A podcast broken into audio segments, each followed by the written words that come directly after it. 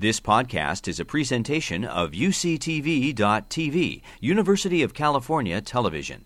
Like what you learn, help others discover UCTV podcasts by leaving a comment or rating in iTunes. What do people binge eat on? What do they lose control of? What do they have such strong cravings that they struggle to adhere to dietary um, goals for themselves? It isn't foods like apples or carrots. So, you know, I know that's not surprising. Kale was not high on the list, but it was foods like cupcakes, ice cream. So that is really what we focused on here. And I think, you know, one of the reactions I get a lot when I um, say, you know, I do research on uh, food and addiction is, well, how can you be addicted to food, right? Everybody has to eat. What's the abstinence approach? You know, starving? And I think it's important to note that even from the very beginning, we were saying not all foods are created equal, that there's these certain foods that actually are not beneficial for our long term health and survival. Those are the same foods that seem to be particularly effective engaging reward systems in a problematic way. So, I like to think about what we have been doing to our food environment, and especially the last 30 and 40 years. If you think of the food environment that we evolved in, food, especially high calorie foods, were relatively scarce. And the foods at the top of that hedonic ladder that were really rewarding and reinforcing were foods like fruits and nuts that had higher levels of fats and sugars in them. And we are evolutionarily designed to want to seek out and find those foods, to be motivated to get them, to remember where they are. Because for so much of our existence, those foods were scarce and we needed them to help us survive times of famine. But over time, we've gotten really good, especially in our industrialized society, at extracting things like fat and sugars and refined carbohydrates cheaply and effectively. And so now we have these ingredients that are really, really rewarding and more potent doses and we then combine them into thousands of different food types that are high in both sugars, fats, salts, food additives.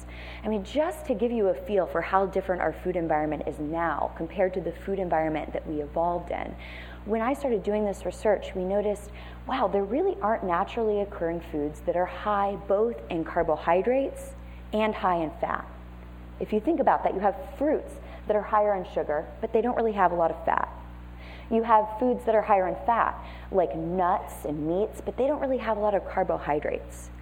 Just the fact that the majority of the foods that we consume today in our food environment have a combined combination of high levels of fats and high levels of carbohydrates is a food that is unique to the reward system of our brains and much more powerful than anything our brains really evolved to handle.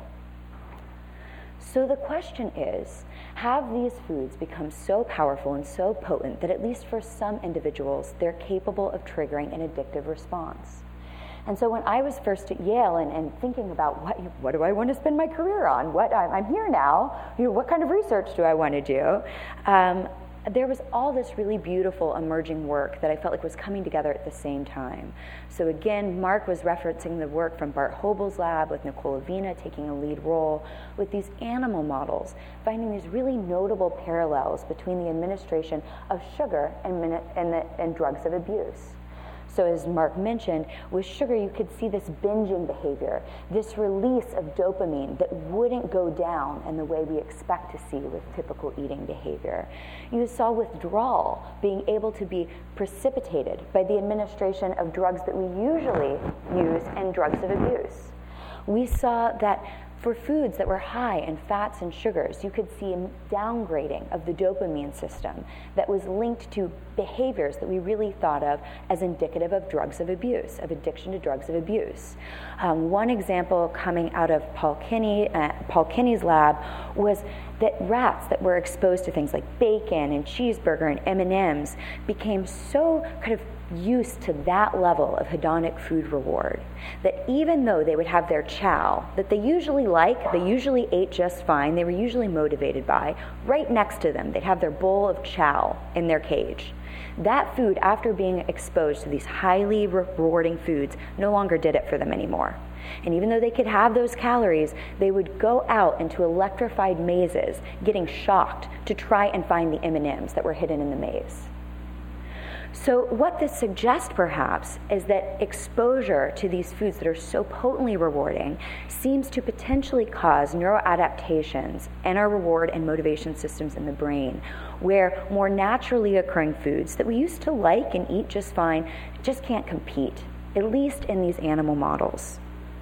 At the same time, Nora Volkow's group was doing some beautiful neuroimaging work, really showing parallels in the neural systems that seem to go awry in the context of obesity and the context of addiction.